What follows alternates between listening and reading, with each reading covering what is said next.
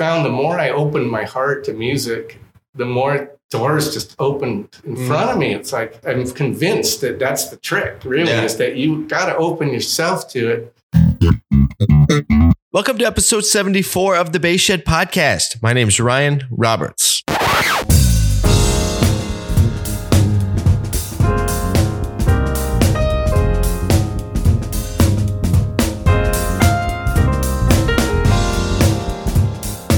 Double bass players, everything you need for the double bass can be found at lemurmusic.com. Basses, bows, strings, sheet music, bass accessories, pickups, preamps, amps, bags, cases, everything you need for the double bass can be found lemurmusic.com. Use the promo code the bass shed, all one word for 10% off. Without a doubt, my favorite cables on the market are Tsunami cables. They come with a lifetime guarantee. That's right, buy the cable one time. Something goes wrong with it, talk to the folks over at Tsunami. They'll switch it out. Buy the cable once. Buy a Tsunami cable. Use the promo code The Bass Shed, all one word, for 10% off. If you're like me and you bring upright and electric to the same gig, huh? You're doing some doubling? Check out the Trickfish Trilobite AB box and preamp. I love it. I love it. I use it all the time. Fantastic preamp. I also use their single channel preamp, the Minnow. Uh, I use that more for the home recording stuff that I do. But live, I use the Trickfish Trilobite exclusively. Check it out, trickfishamps.com. Use the promo code The Shed, all one word, for 10% off. Welcome to another installment of Live at Lemur. That's right, this episode was recorded in the showroom down at Lemur Music. There's also a video component to this episode that will be released shortly, along with the video of episode 71 of the Bass Shed podcast, which was my talk with Jimmy Jazz Prescott. I want to thank everybody down at Lemur for inviting me to partner with them on these episodes. Uh, there's a few more in the works. We're just sorting out schedules because you know the world's the world's opening back up again and cats are hitting the road so trying to figure out times that'll work for everybody on the topic of the folks at lemur being the best they sent me a book they mailed me a book titled double bass the ultimate challenge now if you are a listener of the Bass Shed podcast you know i screw up last names all the time like all the time so here we go uh, i'm hoping like i was doing practice runs on on Jeff's last name. His first name's Jeff, the author of Double Bass, The Ultimate Challenge. Jeff Bradetich. Like, I think that's right, but I don't know. Uh, B R A D E T I C H. Bradetich. Bradetich. Bradetich. Bradetich. Jeff. Jeff Bradetich. sorry, Jeff. I'm so sorry, man. the book Double Bass, The Ultimate Challenge. Um, the books have never been my thing. Like I don't really go through them cover to cover. I have, I have, but that's not that's not the best way I kind of get information, right? Like I want to play, I want to do it, I want to feel it, I want all that. So books, books, um, they're not my preferred source of education. Uh, but I always find something useful in them, and so when when the folks at Lemur sent me this book, I was like, okay, okay, I'll check it out. I'll check it out and I started skimming through it immediately. I was blown away by how thorough this book is. It talks about everything, like everything, everything in such detail. Uh, but it's it's laid out, and the language in the book it's also very approachable. So it feels it actually feels like you're in a lesson with Jeff just by going through the book. I think it's amazing. Uh, double bassists, if you're interested in checking out another method book, I highly recommend this, and that's coming from someone that does not regularly recommend method books. Uh, again, the book is Double Bass The Ultimate Challenge by Jeff Bradetich. Really hope I'm getting that right. All right, on the episode is double bassist and luthier Jason Brown. I initially met Jason while hanging out at Lemur Music a few months back. Jason is the luthier at Lemur, and he was in the workshop working on a bass. When I met him, we started to chat a bit, and I was interested to hear from him on the podcast. Uh, since I met Jason as a luthier, I kind of came in with some topics I wanted to discuss. I knew he was building C extensions for double basses, and I knew that he converts basses into flyaway basses. I was curious about uh, all that, actually, the, the process of converting a base to a flyaway base. I'm glad we had time to discuss it. But just a few minutes before we started recording this, Jason mentioned that he had worked with Hank Williams III, grandson of country music icon Hank Williams. I was definitely interested and curious about that, so that's where our conversation starts. Uh, is how he met Hank 3 and some stories about the formation of the band and his time with the group. And here it is. Here's my talk with double bassist and luthier Jason Brown.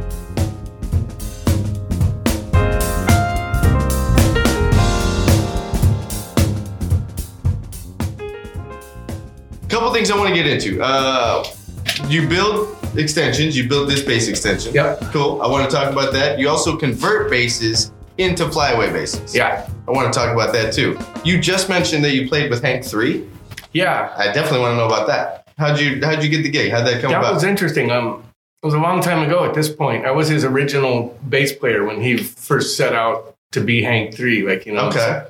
basically uh, it was about 1995. And I had gone to Branson, Missouri to fill in on bass for a friend's band that lost their bass player. And I always wanted to check it out because I've heard about Branson as being kind of you Okay. know, interesting. And I've always sort of been into old country. Yeah. And Yeah. Branson's a place where a lot of the old stars decided instead of touring, they would build a theater and Oh, have, really? have their fans come to them and kind of relax. And Oh, interesting. Okay. so it was an interesting format, and the town itself was absolutely full of some amazing talent. I mean, just like people that are like done being on the road, they Yeah. want to live a normal life, and you kind of can in Branson. You can go like clock into your theater job, you know, and you do your matinee show. And literally, the theaters have time clocks for the Really? musicians, some of them, you know, and you, you leave your stuff on stage, pays really well, and it's super comfortable because the theaters are posh. It's like Yeah. little Vegas, you know. okay. so I wound up there.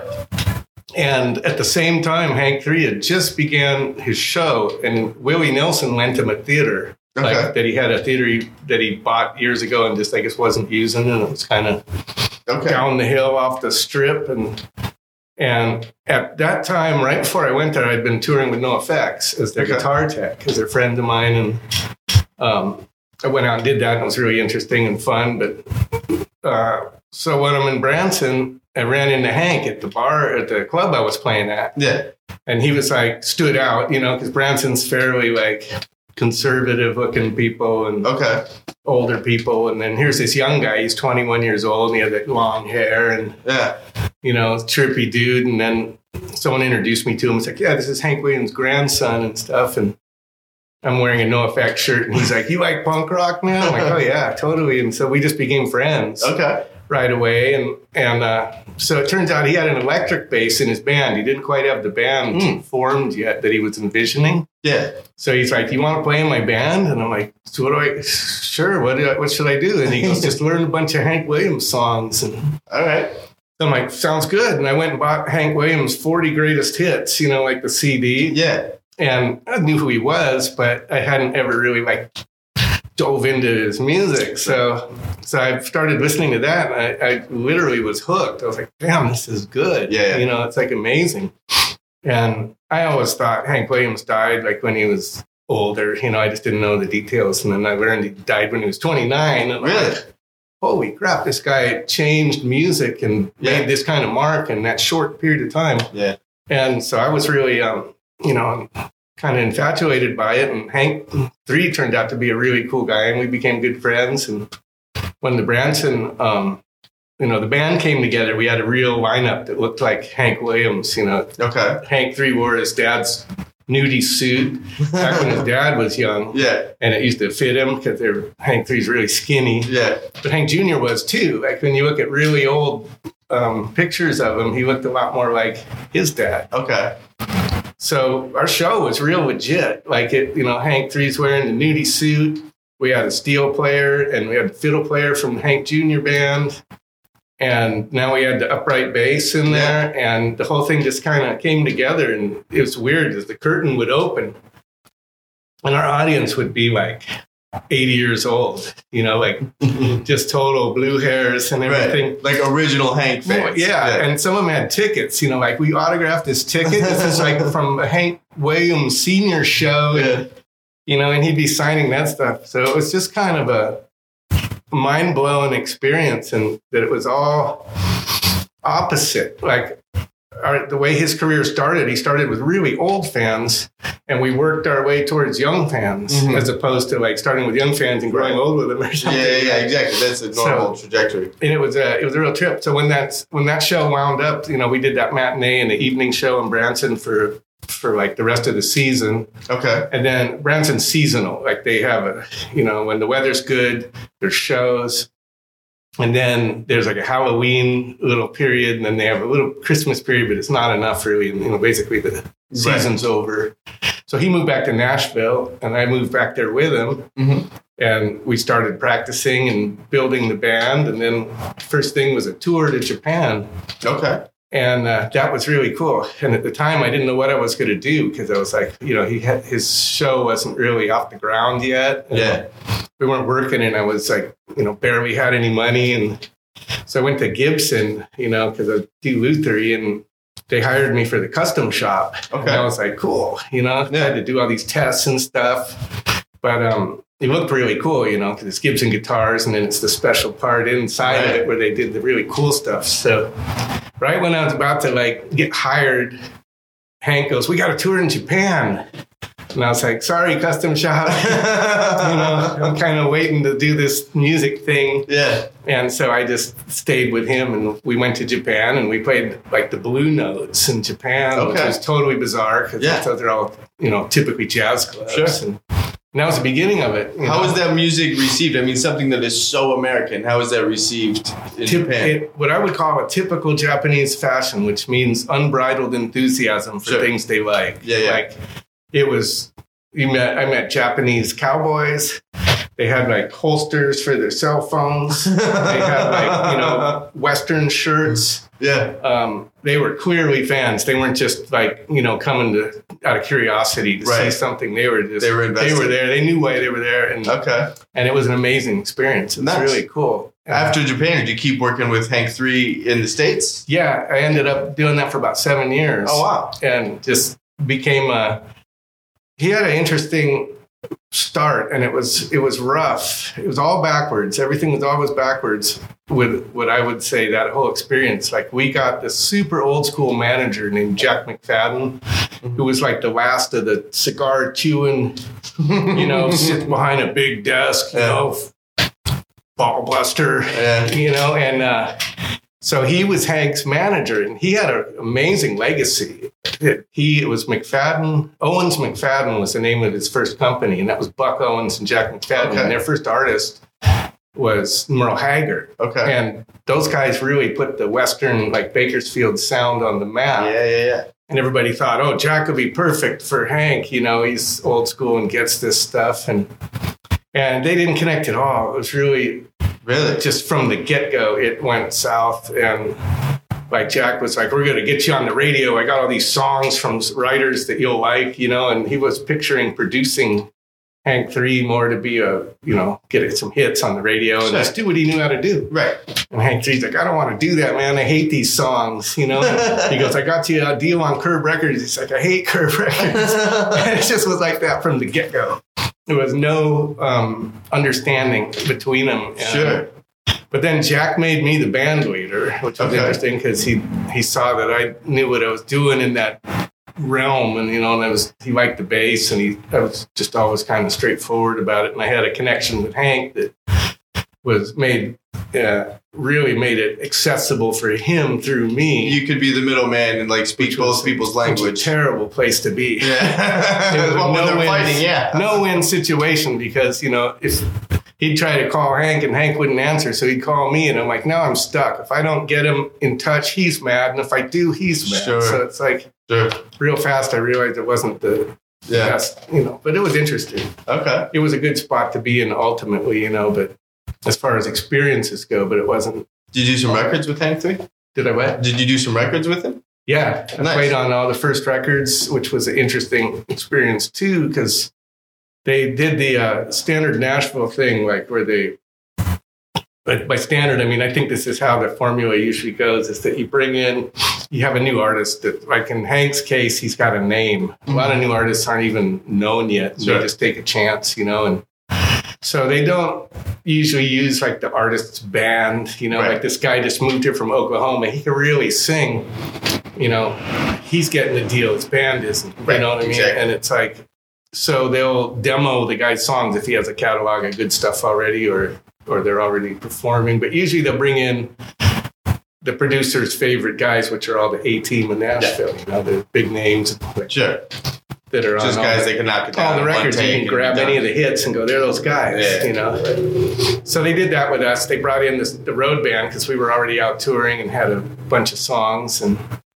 And then they brought in some new songs, and we demoed all the stuff. And then they brought in the A team, and I was like, "Oh well, it sucks. I wanted to be on it." But Yeah. then they called me and they go, "Hey, do you want to play on this record? We like the way you played better." Great. And I was like, "Yeah." Yeah. So then I was like on all this stuff after that, which was great. And then and uh, everyone else was all these A team guys, you Yeah. know, like Rob Hajacos on the fiddle, um, Greg Morrow on the drums, on a lot of them. Uh, we had like Red Volkaert brought in on the guitar Okay. from, from Haggard. And by the second record, I got to bring in most of the players I wanted. So Oh, wow. we got away from the more generic um, A team Nashville sound, and we got guys that I was used to playing with that had much more of an identity sound. You Sure. know, like Red It's just an amazing Telecaster player. Uh, we had Johnny Paycheck, steel player, Big Okay. Jim Murphy. Um, Jim Riley came in and played on drums from Rascal Flatts. Nice. Was on the road with us.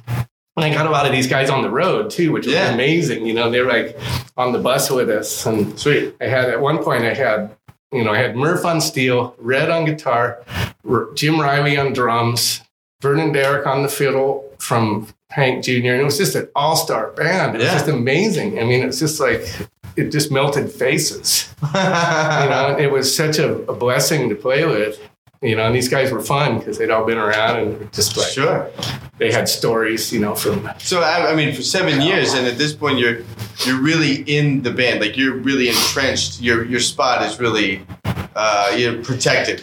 You know, It's- you're the middleman between Yeah. Hank and the management. You're basically MD and picking the players. You're doing the records. What happened to make you not do the gig anymore? um, well, also Hank was my roommate finally at one point. Oh, okay. So, so it was it was all Hank twenty four seven. That's a lot. We're on Okay. the road, and then we because um, he had a real rough breakup with a with his gal of a long time, okay. and it was another Jack McFadden thing. Jack's like, you got to get a house way out in the country so that no one messes with you, you know, because he had this idea like you know you be a big star and you live Yeah, yeah, you know, remotely. You don't want to be in town. You want to be like special. And it's like Sure. a bad idea. So he put Hank through like 40 miles out of town or something, you know, like way out on the outskirts in some town that was, you know, down Yeah. the 40 to the east of Nashville miles. And then he had fallen out with his girl. And now he's living in this like trailer home on a bunch of land by himself in the sticks. Oh man. And it just got really depressing, you know. And then Yeah. his dog died too. Oh, it was geez. awful. His dog of, of many, many years, um, Baxter, I think it was like, we came home one day from a tour, walked in the, the door, because the bus always came and went from his house. So we park our cars there and the bus would come and pick us up. So we came in, unloaded all the crap, and I walked in with him. And the poor, it was an English bulldog or some kind of bulldog. And he walked up to us, said hi, got in his chair, and died. The Like this dog. Oh. Like he was old. He just like his head, we saw his head drop. And Hank goes, Baxter. And that was it. The dog Yeah. was gone. He like waited for him to get home Wow. and then died. And then so he's like, let's bury him quick because it's like, I don't want him to get stiff. I remember Yeah. him saying that. And I was kind of like, yeah, let's do that. so we go outside and we start digging this hole and it's like so sad. And then it starts raining oh my gosh. like really hard. And then we hit this pipe, like right where we chose to dig. There's this. We only made it about this deep, and there's this mm. fucking pipe, and it was just like you could just see Hank's like. It's just like losing it, you know. Yeah, It's just course. like this is too sad. I was like, yeah. Like what else is gonna happen? I'm like, go in the house. I'll I'll make a new hole and we'll take care of this. And he did, and I finished up burying the dog. And, you know, had to start over where there probably wasn't a pipe Yeah. Right. but it was pretty sad. So he was all depressed and it sucked out there. And so he moved into my house because I lived in East Nashville and Okay. had a, you know, much different scene right in town. You know, my house was like, Yeah, you were in it. full of life, and you Yeah. know, and it was like a cheerier place to be. So Sure. you know, and then he was in town, and much more easier. It's no, it's hard to go into town when you live forty miles outside course. of town. You got to have a good reason, and Right. you can't just run downtown and have a drink at the bar or something. To lighten Right. It's an event. you know, or- Yeah. yeah, so so that worked out. But then I think what ultimately after seven years of everything, it was um it got pretty, you know, a lot of intensity being Hank three, I think, Mhm. you know, because we were started as a Hank Williams band, basically, Okay. playing Hank Williams songs. Then we added some Hank Jr. stuff. Then we added some of Hank Three's rock stuff that he had written. And then became Assjack, which was like the death rock version of him. Okay. you know, And it, so the show kept evolving. And it was really cool as it did, but we never got rid of old songs almost ever. So the show Right. had started out two hours long or hour long, then it was two hours long, then it was three hours long. Pretty soon it's three and a half hours long. Yeah. We'd take an emission, uh, intermission right in the middle, and he'd warn people, yeah, we're gonna um, take a break, and we're gonna come back, and there's gonna be a lot of FUs and Yeah, stuff yeah, like right, that. right. You know, so if you're not into that kind of stuff, thanks for coming. And Okay.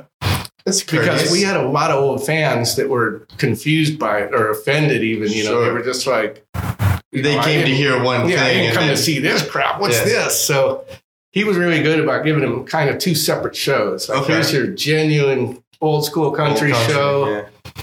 and and then we take a break. Then we come back, and it's like definitely a mosh pit. Yeah, You yeah. know, it's a whole different show. Yeah. And it was amazing chemistry. Like in Texas, I remember a lot of shows where we'd have like bull riders and punk rockers Yeah. and they just were like magnets to each other. Yeah, you know, they're that's like cool. lined up on both sides.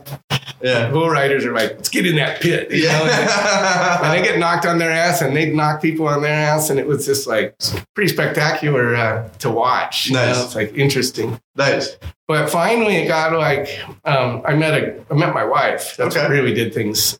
Um, and we were in Madison, Wisconsin, and we are on tour up there playing the, at the Barrymore. And Hank and I went to go get burritos, and there was this woman standing in front of us, and she could I like really thought to myself at the time, "Wow, that's the kind of woman that some lucky guy marries," Mhm. you know.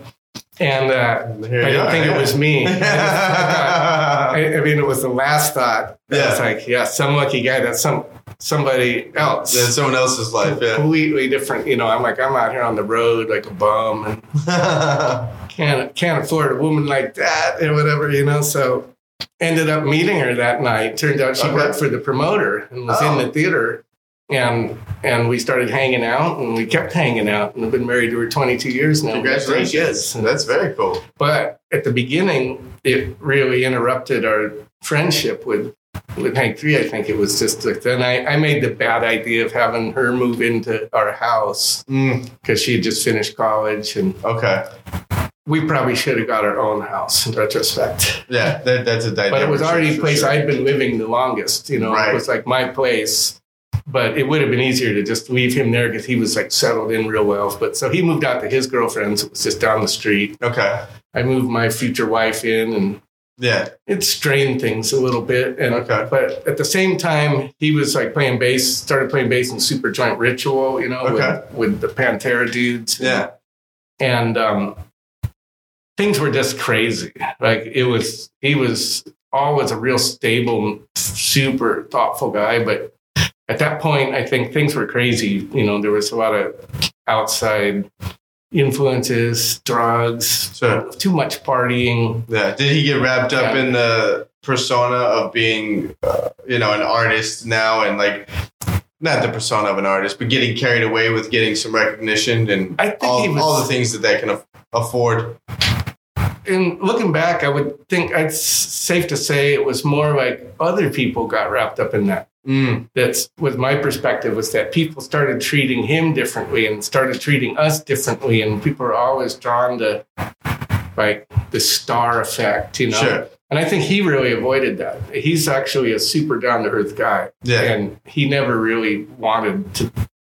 Identify with that. He wanted to make a mark musically and and a statement of just being himself. And Yeah, and not living in the shadows of either his father or yeah, it's a tough spot to be in. I mean, Absolutely. you when know, you come from like- that kind of family lineage. he lives in the shadows of two of the legends of country music, Yeah. and Hank Jr. is no joke. I mean, the guy's a multi-platinum yeah. country artist and huge, you know. Uh, so he, there he is, uh, all these expectations. Everybody had these different ideas. People would be just sort of like pushy, you know, and kind of it's hard to be around that. I learned that, you know, it's it's it's a sort of turbulent waters all the time. You know, it never really settles down. And here I was like starting to feel the urge to settle down, Yeah, yeah. partially because I was always out on the road and I had got some guys in the band that were like they were older. These were like superstar guys from you know sidemen from way back, but they were basically stuck on the road. You Yeah. know, it's like that was their life. Yeah.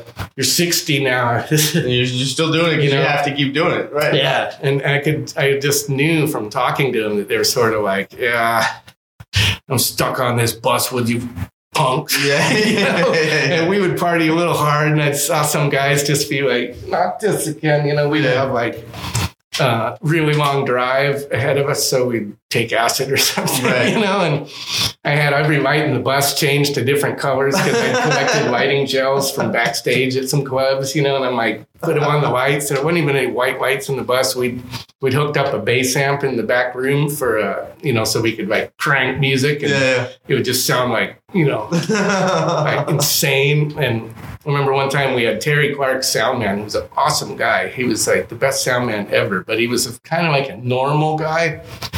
And we were driving from Texas to New York City or something with no break. Like Okay. the next gig is in New York. So so we just turned on the party. How long of a drive is that? The drive? Yeah. About an acid trip. About the length of an acid trip. Like by the time you burned out and went to bed and then you woke up and you were in New oh, it's New York. But yes, but it was a little different. It took a lot longer for that guy, I think. Yeah. You know, because when he realized what was happening, I just remember him sitting in the front lounge and he goes, and I was like, I think he's crying. Because even in your bunk, you're not going to escape this. We're just going up and down the aisle the whole time. Yeah. Doors are slamming, music's just like cranking in both ends of the bus. Yeah. And, you know, and it's like, it was, I don't blame the guy for being sad. Sure. Yeah. but um, it, it was uh, not the environment that you know for everybody. But Sure. right at that point in my life, when things were getting the craziest, then I'd met my future wife, and I remember looking out the window once. I'll never forget it. We were in Piccadilly Circus in London, you know, like. And there's apartments and stuff around the, the road that goes around it. Okay. And I don't remember where we were heading, but we were going around the circle and it was 5 p.m. and window after window was like these British families sitting down to dinner, Right. just like the husband, the wife, Yeah. kids, and then repeat. Yeah. It was just like, and then again, and then again. And I was like, it was like normalcy, like, look, normalcy. And I'm like thinking, I know people think it's cool, like, oh, I'd like to be on that bus touring with a band, you know? And I was starting to go, I'd like to be in that in that apartment sitting Yeah, at that yeah, yeah. table.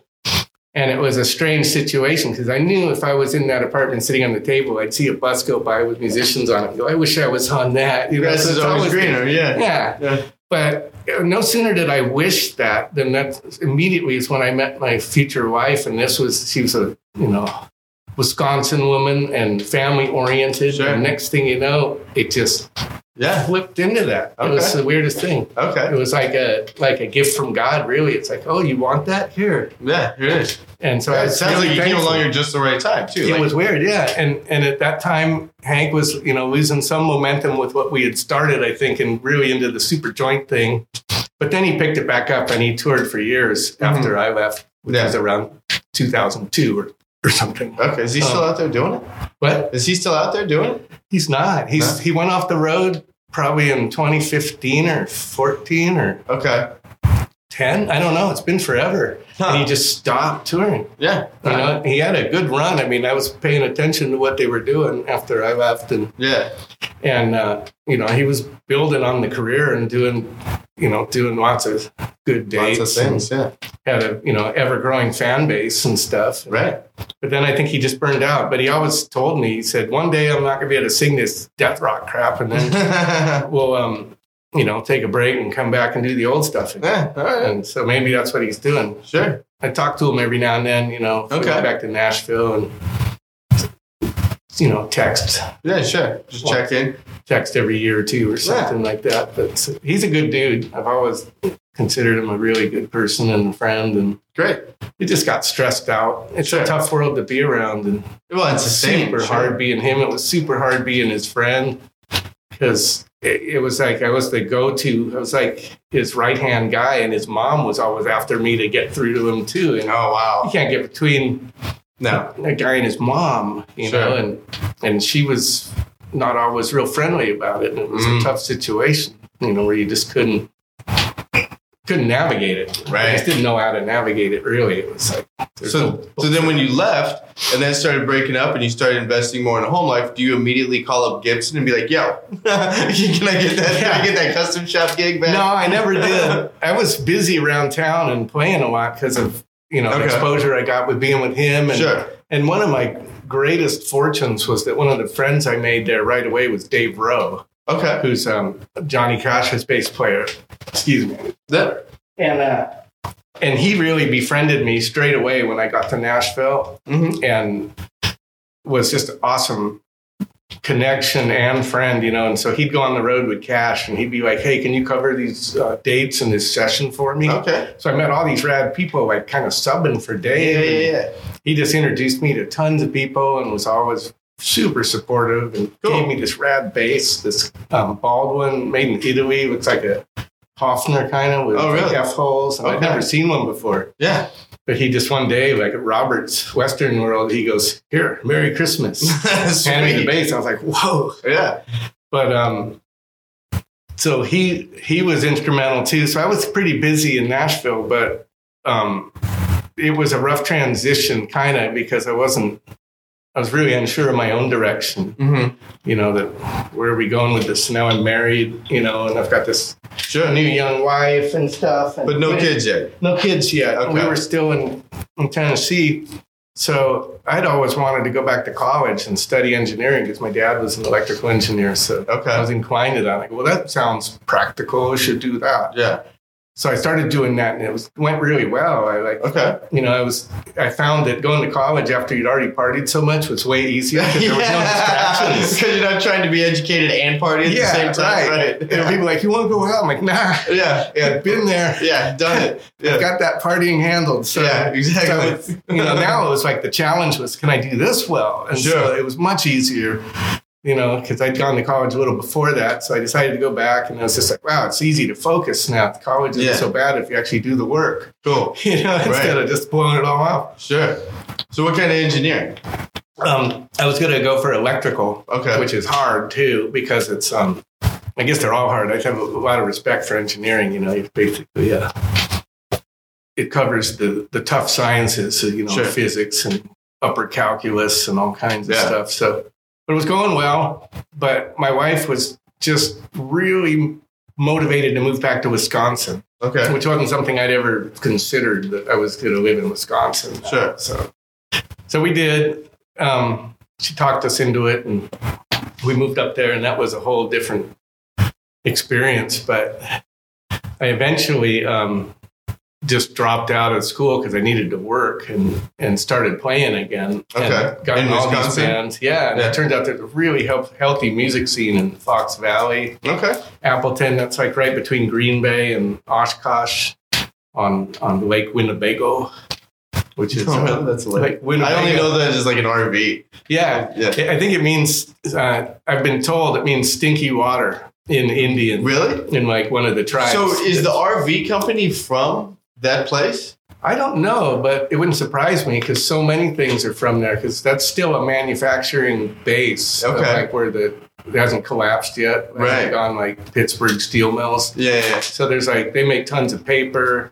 Um, you can see manhole covers probably out here on the street that say like um, Oshkosh or something. Really? Like the Okay. foundry there. Kohler Toilets is there. We played like their company party. I'm like, weird. It's like just- everything's toilet handles. Yeah, it's the kind of a place. shitty gig, huh? uh, But it was a good experience. And I ended up in a reggae band of all things in Wisconsin with a guy from Fiji named Okay. PETA. And the band's still going strong. Really? Like a really popular regional group called Unity. okay. And and it was fun. And we played year round. I played upright bass mostly and, and the five string and all reggae music. Yeah. And we played all over Wisconsin and northern Illinois and Upper Peninsula and just that whole region.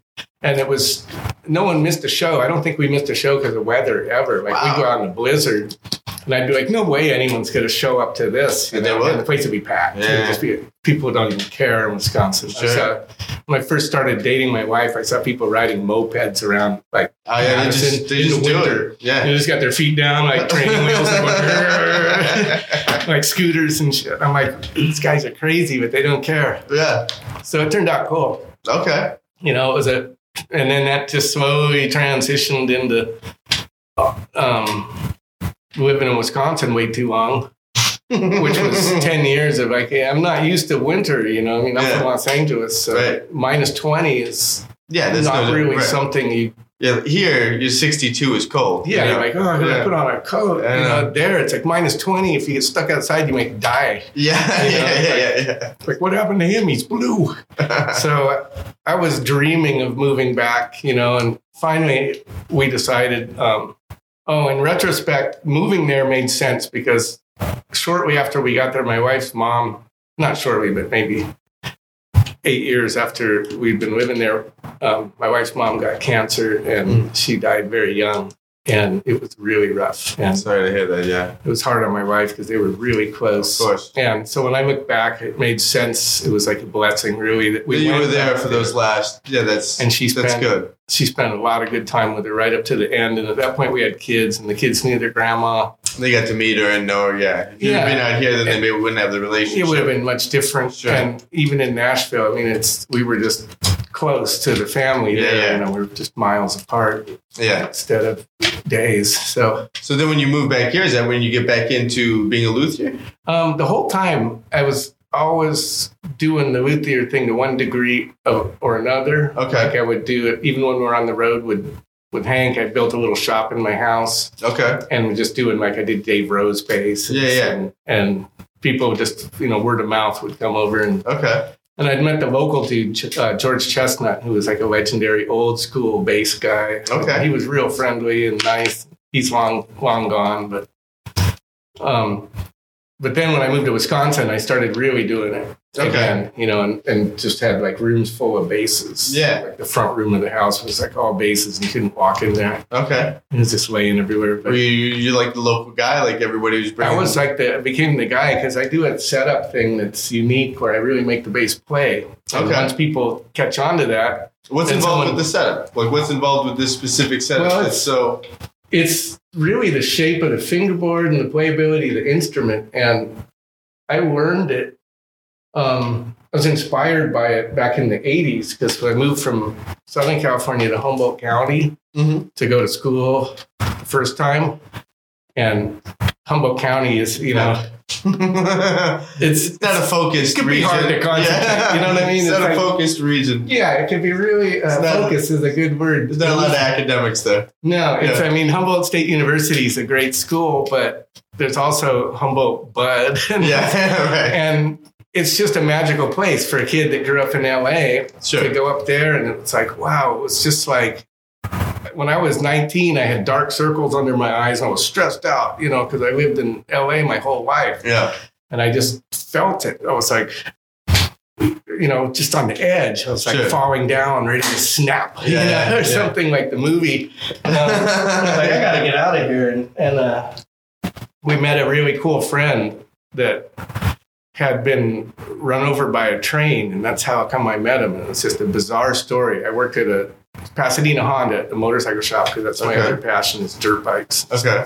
So one day, because I always went to the liquor store across the street to for lunch, you know, to Yeah. get a sandwich or something. One day, this new guy was working there, and he was like my age, and I'm about tw- 19 or 20 at this point. And, Yeah. and he had a was missing his left arm. I oh think Oh my gosh. And he had this tourniquet thing, this like rubber thing with a tube, you know, Okay. that was draining it. And like it was obviously really fresh. Wow. So I see this guy day after day, and you know, I didn't say anything about his arm because it's.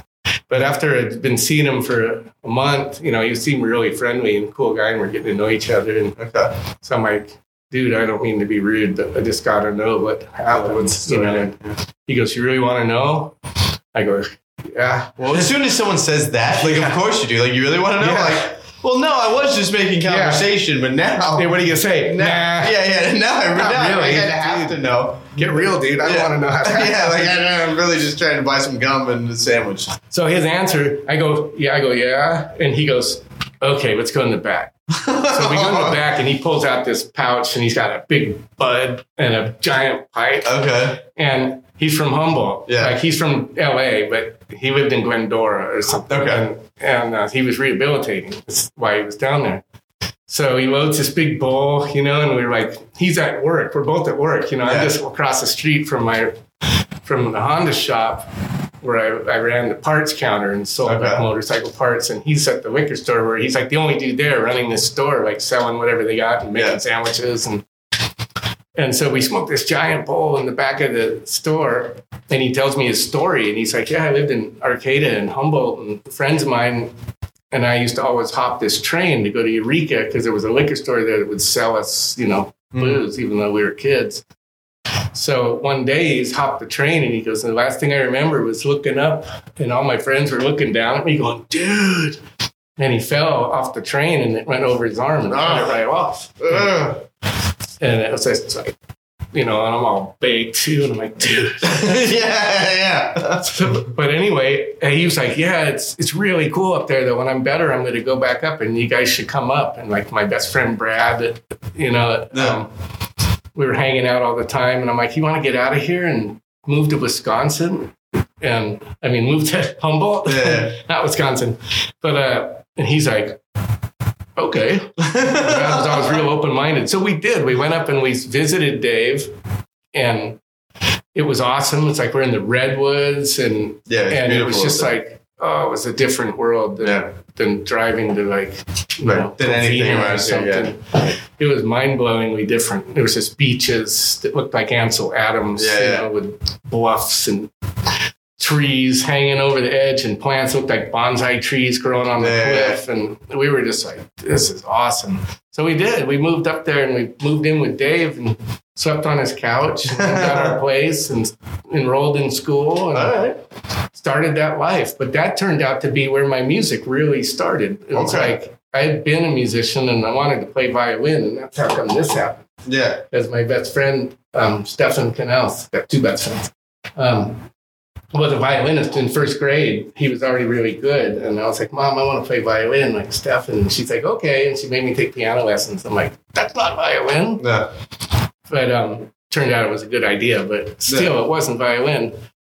But when I get to Humboldt, turns out there's an awesome music scene there. Like just everything. My first band was this punk rock band called the Schmidt Heads Okay. and it was like three girls, three guys, and we were just rotten, you know. Like- the, the guitar player was really good. He was like the only guy that could actually play in the band. You know, Yeah. everybody else was like the other guitar player was all right. Everybody else was just greenhorns, you know, Yeah. from hell. It's like I, I, they came and made me play because they heard I had a bass. okay.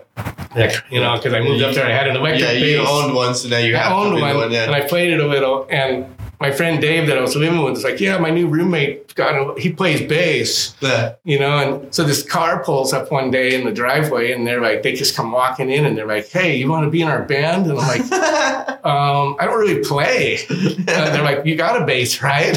I'm like, "Yeah." And they're Done. like, "No problem. It'll be fine. It's just punk rock and stuff. The guitar player will show you what to play." Yeah. So I said, "Yeah," and we went and rehearsed, and it was like awesome Yeah.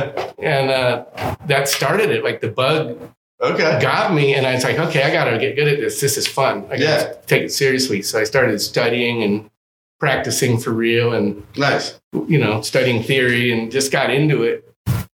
And it turns out that that whole area was just unbelievable couldn't have been in a better spot because there was every kind of music. There were players that had left San Francisco, you know, that were jazz guys that were just burned out Right.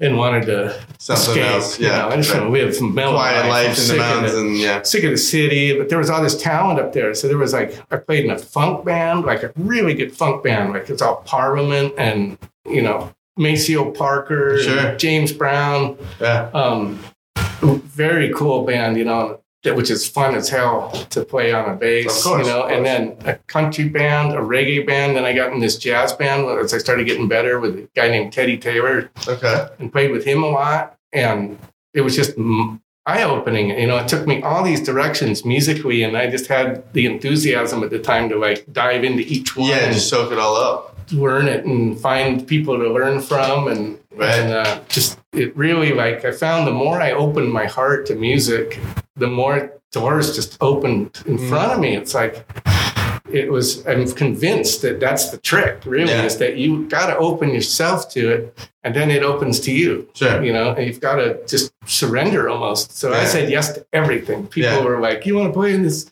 in the horn band it's like we play a bunch of dixieland horn music you know and i'm like sure yeah, let's do it. Do it. Let's do it. and then uh, there was a little local music store called Wildwood Music that was just awesome little place, and I always was hanging out there. Yeah. And uh, um, the guy like I was working on, I was playing a bass I really liked, the Music Man bass. I was Uh-huh. like, this bass is rad. And uh, the owner looked like Dennis the Menace's dad from the comic strip, Yeah. you know, like you know, he looks like with the, with the glasses and the dark hair, Yeah. from the real old comic strip. Most people probably might not Sure. remember that, but um, so I was like, this bass, it could play a little better. He goes, well, do you want to take it in the back and adjust it? I'm like, sure. Yeah. My policy was to say yes to everything Yeah, at yeah. the time. And I had been like apprenticing with a, a local guitar builder at this point called Okay. Moonstone that was really cool. Like the guy built a real high end acoustic guitars with this mind boggling inlay and Okay. Are they still around? and he passed away two years ago. Um, they have a, if the website's still up, they have quite a legacy. He was Okay. an amazing, amazing guy. But he taught me really all the stuff I know to think outside the box and Okay. understand Lutherie. So Yeah. I'd been working with him. And then the music store was like, "You want to adjust this?" And I'm like, "Sure." Next thing I know, I had a job there, and I'm like, "They're right, they're luthier." And it turned out cool because I just everything under the sun came through that music store Sure. To fix Yeah. and um, I mean weird stuff. Like person brought me a sitar and was like, "Can you turn this into a tambura?" I, I don't even know what you're saying, but I looked it up and I figured it out because I didn't, you know, I said yes to everything. Sure. Unless it was really weird, but you know, sitar to a tambura, sure. I learned how to do it and I converted this thing. Then this dude brought me an, a guitar that looked like an arma. It was made from an armadillo, like literally, like an ovation, you know. Yeah, yeah, yeah. But they'd made the the shell of the armadillo Oh was the back of the guitar, and they put a top on it. And the guy's like, "It doesn't play that great. Can you make this play better?" And it still smelled a little. you know? I was like, "Sure." yeah. And then a lady came and she goes, Can you put jazz chords on my auto harp? And I'm like, What? She goes, I just want to play like she's obsessive. Like you meet these people in Humboldt that are just like, you know, they're so into what they're doing. They're Yeah. like a renaissance person. They live in the forest Yeah. and they're, you know, they've been doing this 30 years. Steve from Moonstone, he goes, Yeah, this woman has a feather dulcimer. She plays it with a feather. And I'm like, What? I guess that's a thing. So I became really open minded. Yeah. anything goes. so whatever people are doing. So I made her jazz chords for the auto harp. I bought Okay. new like felts, you know, and figured out how to tune it, cut the felts so they played these different chords. Sure. I couldn't even do it now if I tried. I don't know what Yeah. I was thinking. but I figured it out. And she goes, This is amazing. Uh, And, you know, and so she, so she had that. And so that uh, living in Humboldt was just really a growth period Sure. in every direction possible That's musically, uh, Lutherie wise. But the final step that took me to bass Lutherie was that I went to go my to my bass teacher's house. There was a really good player in town named Craig Whips, who's mhm. passed away now. He was a classical and jazz guy. And Okay. like if there was a really good show going on, there was a good chance he was going to be on the bass. you Right. know, and, and he was just had a level of authenticity about what he did. You're like, yeah, this guy knows what he's doing. Sure. And so I go to my first lesson at his house in Arcata. I've got an old Kay bass at the time that I bought from Trevor Dunn from Mr. Bungle Okay. because they lived in town. Okay. They were local kids and they rehearsed at my house and got me evicted. But they had a party while I was out playing and, it, and cops came and everybody came. And the next day, the landlord was like, You boys are out. Everybody's going. know, Yeah. You're out. This Yeah. is it. Because she was already fed up with us. Had everybody always pissed at us because there was always bands there. And so she kicked us out. But I bought this bass from Trevor and it was this old Kay and it was like hard to play. I didn't know any better. Yeah. It was just like bad setup Sure. and everything. So I go to my first bass teacher's house and I play his bass. He had this beautiful looking old dark German bass or something. And as soon as I start playing it, I'm like, this isn't right. It's just like plays itself. It feels like butter. It's just so easy. And he goes, Well, that's Bob Doherty's work. He goes, You're friends with his son, Jeff. And I'm like, really? And he, so it turns out Bob Doherty's this legendary bass luthier that's worked all over the world and worked in New York City and Mm. was really big and long term in LA and had kind of changed the sound of like TV bass and stuff because his work was like, you know, he was doing the work for all those guys that were Right. doing those recordings, you know, Okay. playing with Hal Blaine and stuff. And Sure.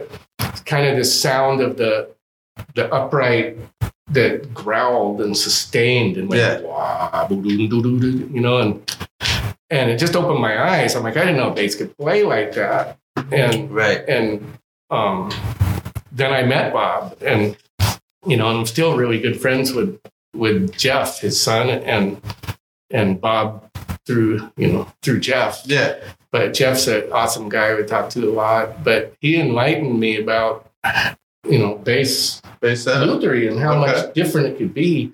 He was so good at it, and he was also a spectacular player. And he was always up there visiting his kid Okay. and he'd do local gigs when he was there and it was just he was so good you know he would go around the world playing with operas and playing jazz and Nice. he did all the work for ray brown and his bass and would cover for ray and stuff and Oh, bob wow. was just world class like Yeah. you know just like you sit there and you're just humbled Yeah. like the guy's exuding something you don't know how you ever could get Right, right, you know, it's just like, wow, this is hardcore shit. And um, he was so awesome to watch play. Like, I remember one thing that changed my approach to bass playing because he was taking a solo and he had a kind of a younger band because there was a lot of talent in that area. And sometimes you could throw together a jazz band. There'd be a few guys from the university and Right. maybe an older guy that's experienced and a couple young kids that are, you know, sharp players. Yeah.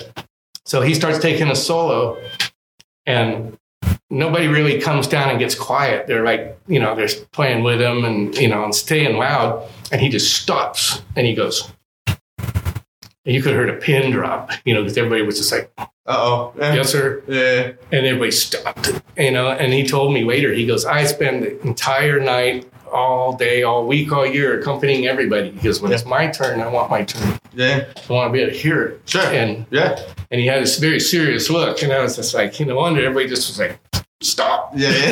Yeah. And I never forgot that because I was like, that's so important. It's like you've got to give the bass the space Sure. because if you're trying to take a solo and you're trying to build something that's you know contrapuntal or something, and you and the drummer's playing the same way, then you don't really have anything to play off of, and it becomes nothing special about what you're trying to Sure. do.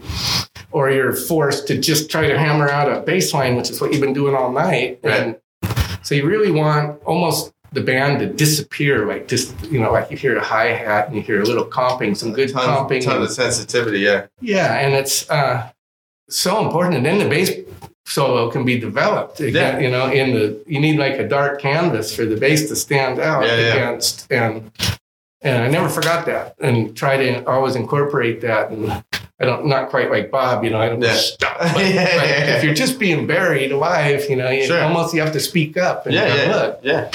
Come on, guys. If there's a single horn player, he's not going to be able to resist playing over everything on your solo Right. Right. unless he has someone to talk to nearby. Yeah. Then he'll stop. So you, you almost want him to have a friend like, hey, that chick's Yeah. looking at you, Yeah. you know, and then he'll be over there talking to you. Yeah. Well, now there's cell phones. Now Instead they of just blow their cell phone. Yeah. So um, I don't know.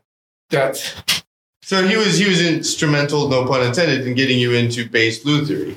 Yeah, good, good pun. yeah, he it was- wasn't intended. He was really um, so good at what he did. Like he would, it all started to me in my mind. I was like, what's this guy doing? He's playing on the fingerboard differently. Okay. And he had a shape that he, you know, would do all of the old school playing. And you could just tell when he had done a bass, um, it, It was almost like a signature. It was night and day different. It was like, wow, this thing is just incredible. And I learned to recognize his little signature work about how he touched the bridge and stuff. And um, I was at the Pasadena Symphony one time because my mom was and dad were big supporters of that and Mhm. were like patrons to the symphony and had season tickets. So I went one time and spotted a bass on stage. I was like about 22 down here visiting my parents and and I they took an intermission and my dad and I were up there looking at the, the instruments and everything. The bass player was still holding his bass, one of them. And I go, hey, that's Bob Doherty's work. And the guy looked at me all perplexed. He goes, how do you know? And I go, Yeah. I could just see it. It's really? like, he goes, you're right. Yeah. What was Yeah. it? Was it something It was on the bridge or was it the bridge. fingerboard? Okay. And then, you know, once I once that got my eye, I, I noticed, you know, the fingerboard seemed a little different. Like nobody would probably see it, but I became real sensitive to it. So I could see and enough to like boldly ask the guy. you know, Right, right. He goes, Yeah. So um, it was very pervasive what he did with bases, and and I started learning it and and copying it and most of it was what I learned through other bases. Okay. more than Bob directly because in Humboldt he had at one time or another fixed two thirds of the bases there, Sure. and then they would eventually come to me, you know, because I was the the local guy now in the shop, Yeah. and I'd spot his work. And, So you were just and seeing it come in all the time. yeah, and I'd study it and really look at it, and then finally, um. I got to work with Bob, and, Okay. you know, which was great because I had all these questions Of about course. things. And then I finally had him in person to answer questions in my shop, and we Yeah. were working together on bases Okay. and that really um, put you know the final understanding and there's just you know probably mountains of stuff that that he does that i don't know but Sure. but i was able to glean a lot and between that and the old uh, moonstone guitars Right. Just Steve- kind of all coming together. i just kind of put it all together and and kept going forward with it and people kept bringing me basses you know because i would get i was getting good enough at it that Yeah. it was making a difference and the word had spread and and then i got good at it and finally it got to the point where i started meeting people that said hey i tried to call bob and they're retired but they said to go to you Okay. and i was like yes You're it getting made my day the first day i heard that Okay. so i figured i must be doing something right Yeah. And How'd you get in? How'd you get into building the extensions? the extensions, um, it was at the first lemur. Okay. Really, um, I'd been aware of extensions, but I uh, needed to start making some because there was a request for them. Hmm And at the time, also, I want to give props to Lisa Gass, who's LA Sure. Bass Works. Absolutely. yeah. She's awesome, and I've known her for years. Yeah, she's done My mom took to fantastic her. work on my bass. She's yeah, she's best. really, really an artist and a nice person, and yes. um, my mom took me to meet her when she worked at in Glendale at like Metzler's or Metzler's. Yeah, Mr. Violin. Yeah, Okay. and I was like 18 and didn't even know like what was going on. I didn't even know that she did actually. I've only known LA Bassworks since I've been in Yeah. LA. LA Bassworks is just Yeah, they're the been place there. to go. Yeah. and so at Lemur we were making parts for her, um, like the machine shop part. We were making uh, these metal pieces okay. and and also blanks of ebony. And at the time, uh, the old owner had told me that yeah, that you know they were this was Lemur's design and we're making it for Lisa, but I later found out it was like Lisa's design and we were making it for Lisa. You was manufacturing her design for her. Yeah. Yeah. So, um, but I, I was not informed about that or anything. But so there were very many similarities in mine to hers, Okay. and uh, I've gone my own direction with some of these parts. I've invented a way to make these totally different, and it's unique only to what I'm doing. But Okay. but I also want to give her props for being a really good inspiration Sure. for uh, where where my thing with those headed, you know, Yeah. because like stuff like the adjustable, the adjustability of the capos for tuning, Okay. um, you know, Is that on? Is that on that side? it- this was stuff Okay, that she was doing originally, Put and uh, so I kind of took it a little different directions Face as the it camera with it. but but I want to give her props for.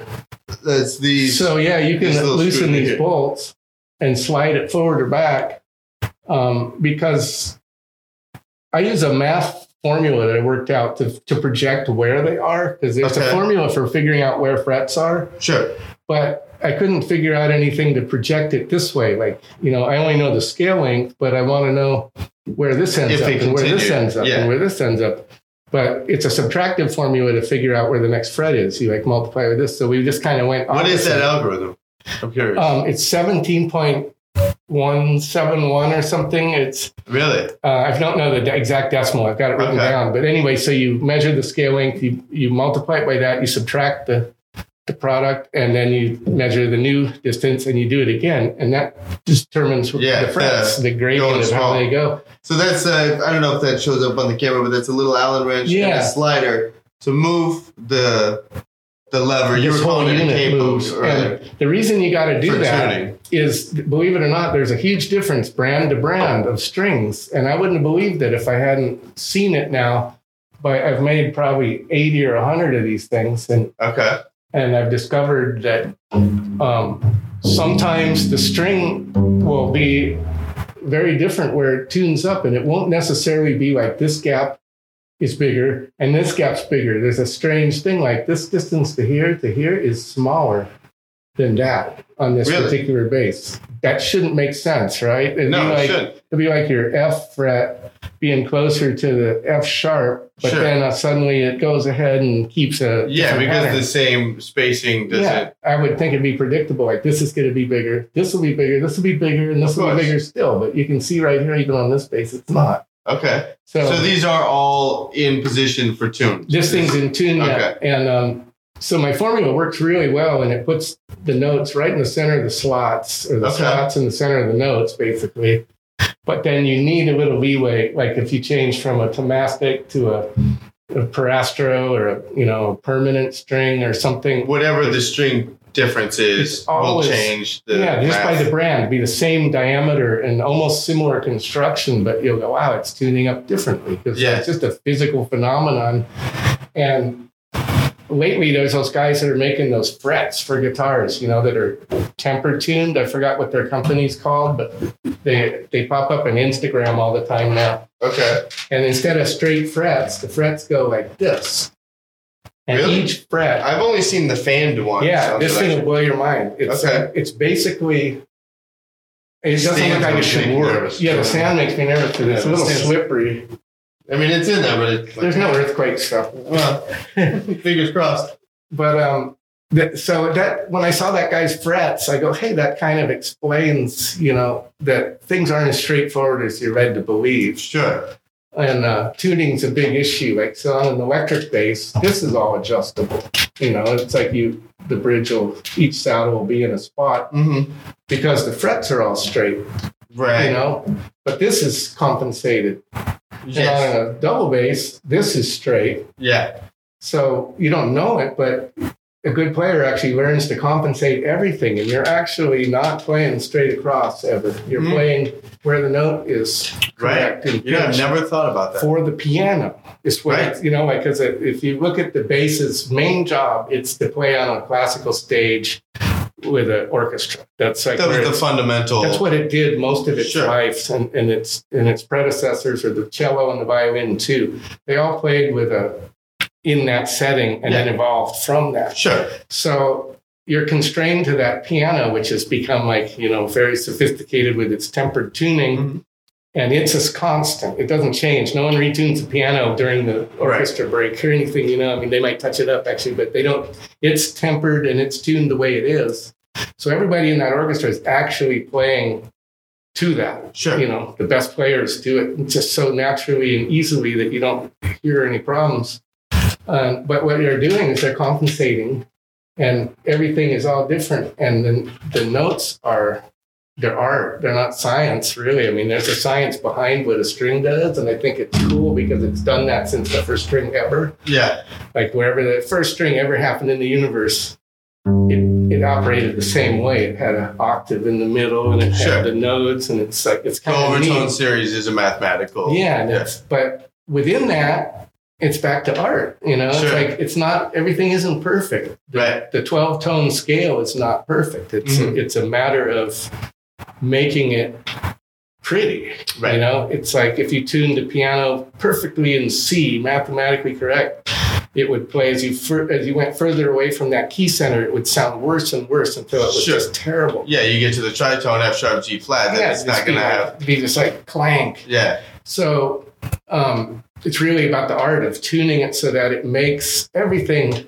nice. you know, where you enjoy it, and it's like you you appreciate the sound of it, but it's not about perfection. And I think that's um, a discussion I've had with some of my younger clients who are really really good. Um, you know, going to top music schools and stuff, and then at one point in their music, they start hearing you know, their, their ear is so developed, they start hearing problems. They Mhm. just hear like nothing's in tune. I can't get this in tune. yeah, Nothing's in tune. And so I have this like conversation sometimes that it's never going to be. right. You- You're going to have to look at it differently. If you're seeking perfection, you're, it's a dead end street. You're going to have yeah. to seek the art instead. And usually they all go, yeah, oh, it's liberating, really. It's Sure. like, make it sound good. Don't think about it so much. Right. You know, because you can get real obsessive. A guy that obsesses enough to become a, a really great player can go down the rabbit hole in other directions and obsess on things of that, course. that take him off track. Of you course. Know? Like a guy will come over and go, "This bass just makes this sound." You know, when I do this, Yeah. I'm like, "Do you ever do that when you're playing?" No. Yeah, But it does this, you know, and but like- when I do this thing, it does. Yeah, you know, and I want to get rid of the sound for him, but Yeah. but I also noticed that you're, you're dwelling on it. You know, you- you found this one thing that's wrong, and everything else is music. Like, Sure. instead of playing the music, you're you're just fixated on that problem. right. That's all in your head. You got to like, escape that. So So you get you get called a lot to do the extensions, and you also get called a lot to convert bases into road bases. yeah, This is something I recently learned that you do. So you could take a base that's not a flyaway base or not a portable travel base and create one out of that. Yeah. Talk about that process. Um, there's a guy out there that's on tour a lot right now, um, Jeff Denson. He's a jazz player from Berkeley Mhm. and Berkeley, California. And he's always touring everywhere. And he brought me a bass early on. Um, first of all, I should say that the travel bass idea here, this particular design, uh, started at Lemur. And the old owner, who was um, also an engineer, was really instrumental in coming up with some clever features. You know, like this has a pivot built in here. It's like a half round. You can't see it on this face, but it's a half round of aluminum. And then the neck itself in the heel has a notch cut into it. And it has a solid reinforcing bar and and the bolt going through it. So it pivots when you adjust this bolt right here. It it affects the uh, pitch of the neck Yeah. and the projection of the you know the fingerboard where it's aiming, which is a really neat adjustment. Uh, but you take this bolt out, loosen the strings, and then take the bolt out actually, But and the neck comes out, and it all goes in the box like sure. Like, uh, There's a like road that base over there in the corner. which is basically just barely tall enough to hold the body. Yeah. And much more manageable than the extra two and a half feet of base sticking out. Sure. So, And weight wise, uh, it's but I believe they're just under the weight yeah, for the, the TSA. and we need we need to come up with a new box design to stay there. I think because at the old shop we had this um, this cool guy that was a specialist at making them, and he obsessed on it and really The flyways. created this the uh, the box. Oh, okay. Actually, the box is the one of the tricks, and basically it was the old box was corrugated plastic, like looked like cardboard, but it was super light and surprisingly durable because it could get crunched and and dented and bent, and it would never just break. It would Hmm. just like you know have lots of wear and tear. Yeah. And there's guys out there like like um, Stanley Clarke and Christian McBride. Space was just here, and his box is just like, damn, that thing's been everywhere. You know, it's just like- Yeah. the only thing holding it together is stickers. But, I mean, it was still holding together. And like I, I did a little, you know, upgrade on it few weeks ago and worked on his bass because uh, it had a couple pieces that were coming loose. And he's back on the road with it. And the Nice. thing just takes a beating and keeps going. Like having the neck come out makes the bass a lot safer to travel. Sure.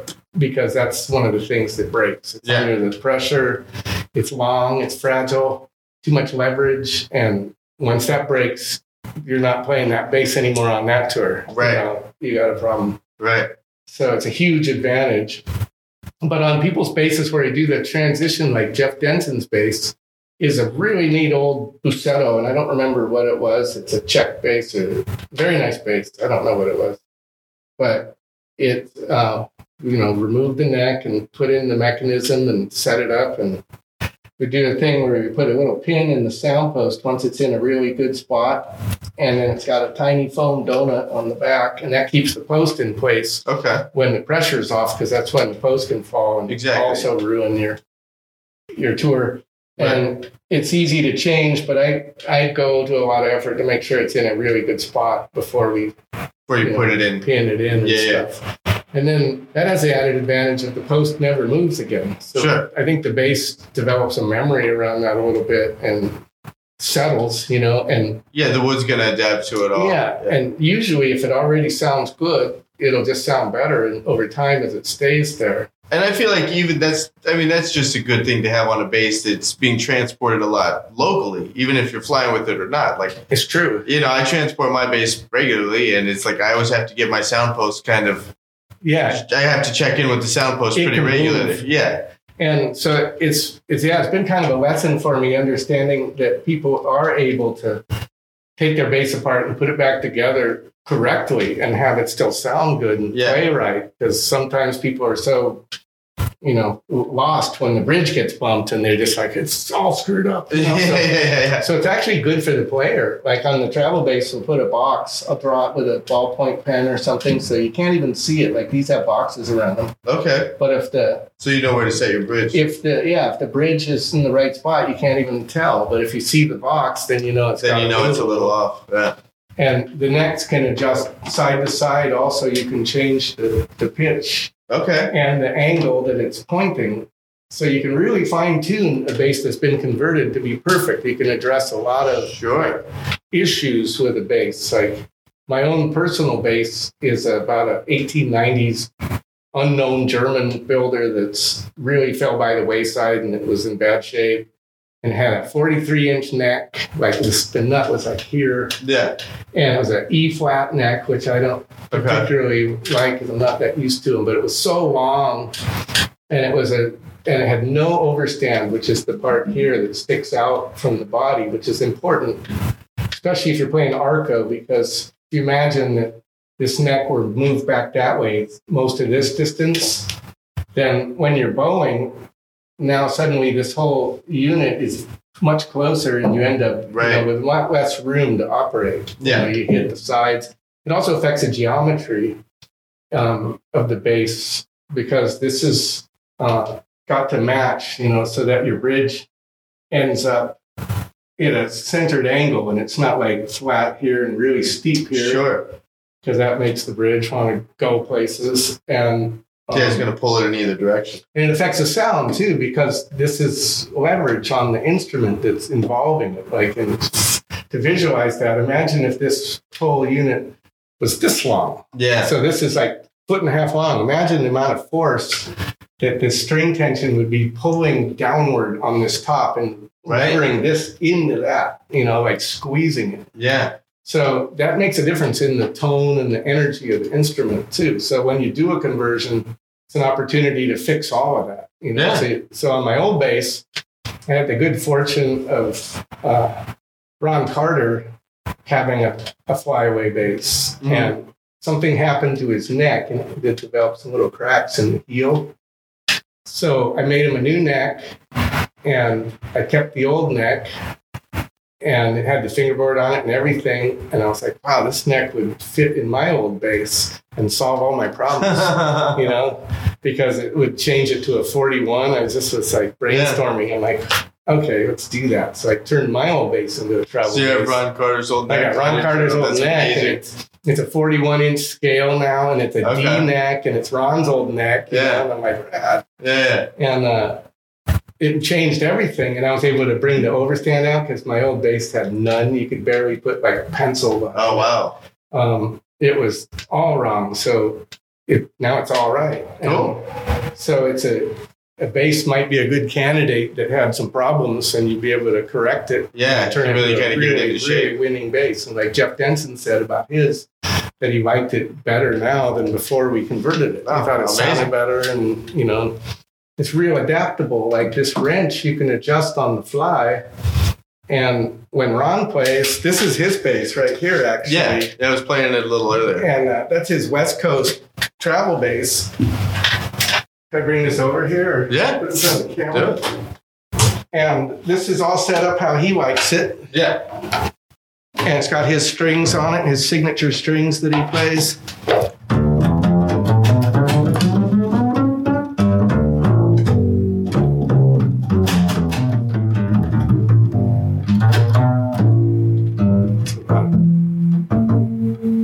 Tuning. But anyway, he'll adjust this on the fly. Like I watched him at the Catalina Club and brought him this bass, and he Okay. played it for his for his uh, whole engagement there. And he'll pull the wrench out of his pocket and just give it a little tweak, like right in the middle of the show, you know, and it, it Yeah. just barely makes it go out of tune. It's just so little that you know you just fine tune it a little and you're fine.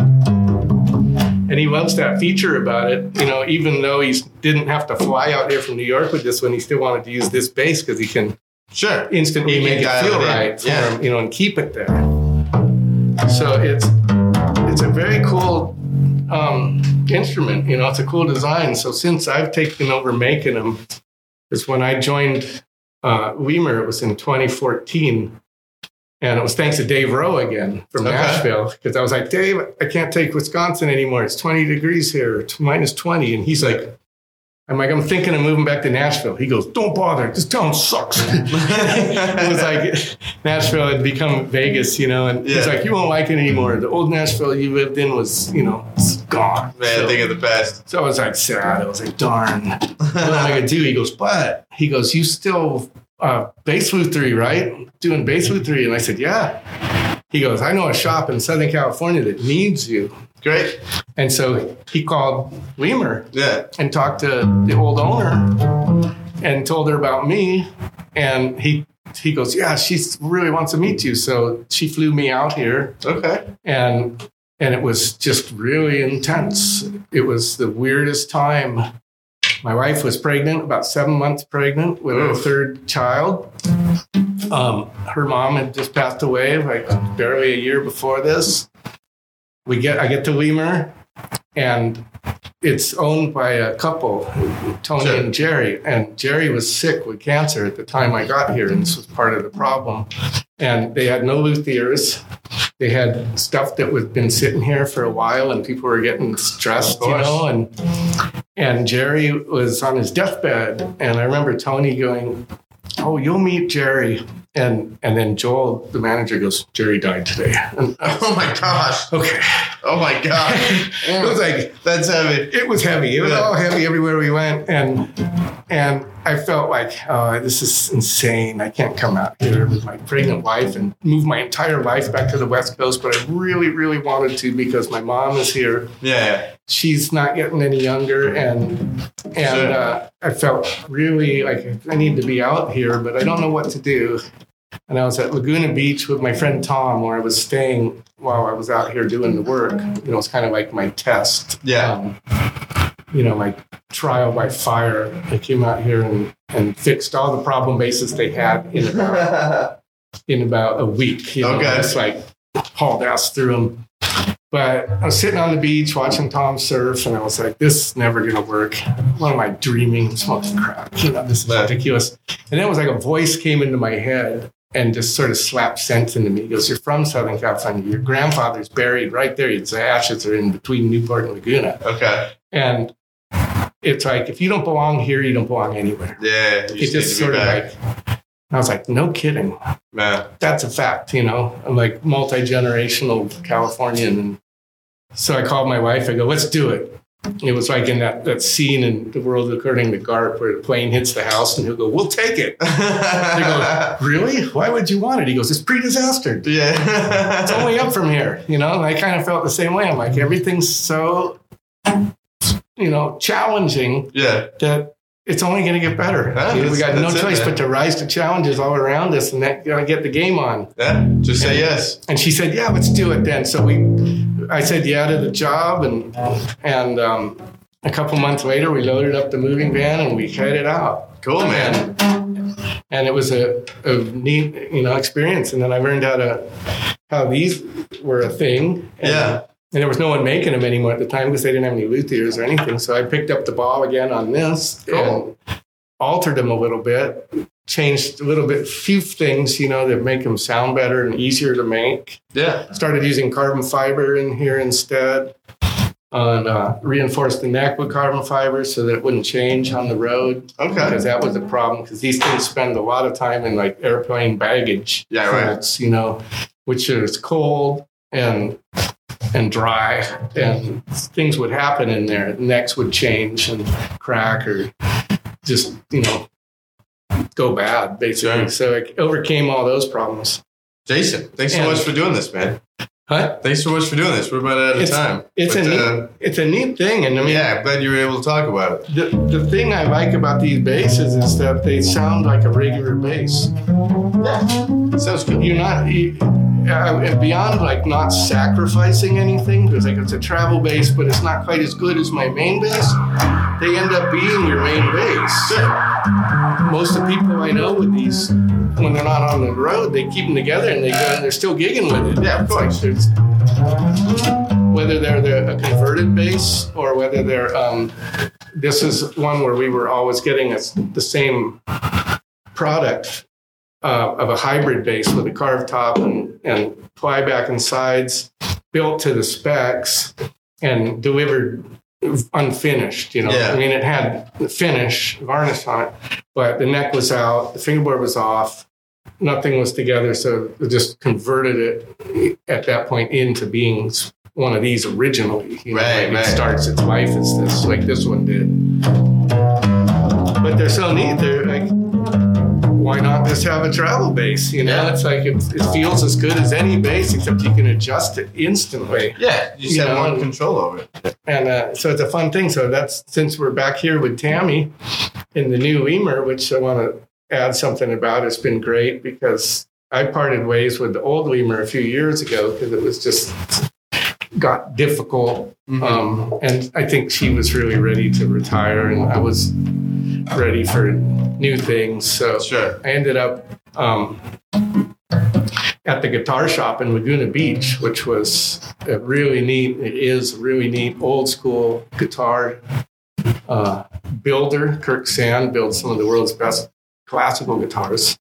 And they also are just a great local shop, kind of like McCabe's or something, Okay. you know, where they, Yeah. they got That's right around all the the corner time. me. Yeah, it's a similar vibe. You know, there's Yeah. always like some famous people cruising the place. Right. It's got it's like its own presence when you walk in. Yeah, they've been there since '72. Yeah. it's right on the beach practically in Yeah. North Laguna, and and they basically rescued me and and put me to work right away, and I became their guitar luthier. Okay. But then I realized what was going on is people would call and go, "Hey, I need my bass fixed." You know, they'd call me, and I go, well, "I'm not at Lemur anymore." And they go, "Well, where are you?" But we'll come to you. And then you just come there, and pretty soon the guitar shop was filled up with basses. You know, it's a little place, and I'm like, "Oh, this is bad." Yeah. I'm overwhelming the shop, so I started my own shop Okay. and and got really lucky because all the clients kept coming to me, and Yeah. and then uh, at the beginning of last year, Tammy took over Lemur, the Right. T, and uh, asked me if I wanted to get involved again, and I said, "Yeah," because the T's great. Yeah. She's uh, she's been there forever. Even even uh, you know been through the ringer there and and came back and stuff. Sure. You know, and now she's the new owner and it's a whole new vibe, new new location. Yeah. And so we're bringing the flyaway back, Good. and we just got the first one out to Nathan East, Mhm. and he took it away last month. Yeah. And um, so that's kind of my my vision is that we bring this back and add uh, the, At the the extension. C extension because there's a need for students. Like you've got people that are serious about the bass, and they they go to New York City to study now, like for college Yeah. And then they're always trying to come home and come home for Christmas. Gonna come home for spring break. Right. Do you have a bass we could borrow? How am I gonna deal with this? I gotta travel my bass. I gotta do all this crap. I'm playing all these basses I don't like. I'm Sure. always on a different bass. It's a very hard thing. I don't have a C extension, so Yeah. I think that this addresses all of it. Yeah. have all So- of it right there. so what we're doing is trying to make a more affordable version, and I found a different wood to make C extensions out of. Because this one's ebony. Okay. ebony's getting more and more scarce, and that's traditional. But I just made one the other day out of wenge, which is African hardwood, Mm-hmm. and it worked great. And it's also about a third the weight. Okay. my extensions are super light because the parts are aluminum instead of brass. Do you notice the total difference when you go from the actual ebony fingerboard into the Wenge extension? It, it sounded great. Okay. I, it just I didn't notice anything except that it sounded awesome and it weighed just nothing. It's like you couldn't tell there was one up there, Okay. which is great for everything and the travel base. Sure. And so I can make it much more affordable for a student because it's a you know it's a big commitment. And, but if you're serious about classical music, you really have to Yeah. have the C extension or a five string. And in American classical music, it's really the C extension that's Yeah. predominant. So I'm really excited about that, and I'd like to, you know, be a game changer where more and more of these students can have a great bass and take it with them on spring break and take it there on Christmas and take it with them when they move bring it back when they're done or whatever and just have it be not an issue Sure. and then still be a great orchestra bass, you know. And where can where can people reach you? Can lemur.com and That'd be, yeah. you have an email address on the website? Or is Um, there a specific yeah. one but they can mainline it to you? I think just the Lemur.com because Okay. I, I'm doing this while most of my lutherie is through my own shop. Mhm. It's like I'm really specialized in like my own C extensions for clients that come to me or, or setups. But this is through Lemur okay. is a you know like a Lemur product that, Sure. that I'm making Okay. for them or with them, Yeah. and we're trying to advance you know like the the concept of it and and the marketplace for it so that uh, more and more students are able to have a much more stable bass playing Yeah. experience, Yeah. you know, and, and take it further because it's not the easiest thing in the world to do. And I think that the nature of it, I've seen it discourage a lot of great players that, you know, get to the point where they're like, do I want to really do this Right. the rest of my life or do I want to even do this for college? And some of them say, It's no. uh, the whole instrument's a commitment. Yeah. yeah, and they play a they played a bass their whole life. They played so hard they hated it, and Yeah. they Yeah. never really had the fun with it that I know they could have. Sure. So I won't be here to bring the fun back into the game. Good. Yeah, man. Yeah. Sick. So that's where that's at. Cool, man. Cool. Dude, thanks so much. I got to wrap this up because I gotta right. to my gig back in LA. Man, Sorry, I feel like I talked too much. No, no, no. All, that's all great stuff, man.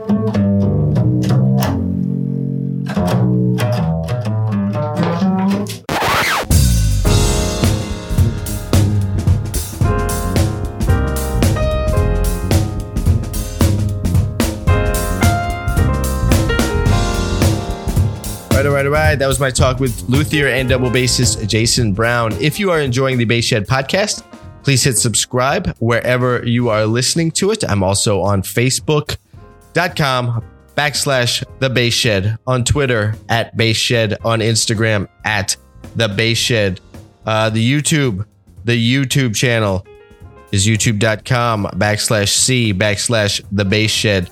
You can find me on all those places, and there are links to them at thebasshed.com. About thebasshed.com, I'm still wrapping up the the funk bass lines of James Brown. I just did some videos on Jimmy Blanton and the solo vocabulary of the legendary Jimmy Blanton. Uh, all that is on YouTube and at thebasshed.com, so you can check that out. Uh, if you're interested in keeping the Bass Shed podcast happening, you can donate at thebasshed.com backslash podcast. Um, yeah, that just goes to, you know, keeping the lights on, so to speak. Uh, cause this all, this all takes time and resources to keep happening. Um, so you can do that along for every, for every donation, you know, I'm, I'm more than happy, more than happy to give a shout out to all the donors on the mic. And so hopefully you guys can, uh, and women. That's that wasn't gender specific. That was very generic. Uh, all the all the donors, all the donors. I'll give a shout out on the mic to social media handles so you guys can uh, get some more eyes and ears on what you're doing uh, with music and on the bass. So there's all that. Uh, that's about all I got, folks. That's all I got for this one. I will catch you on the next one in a minute.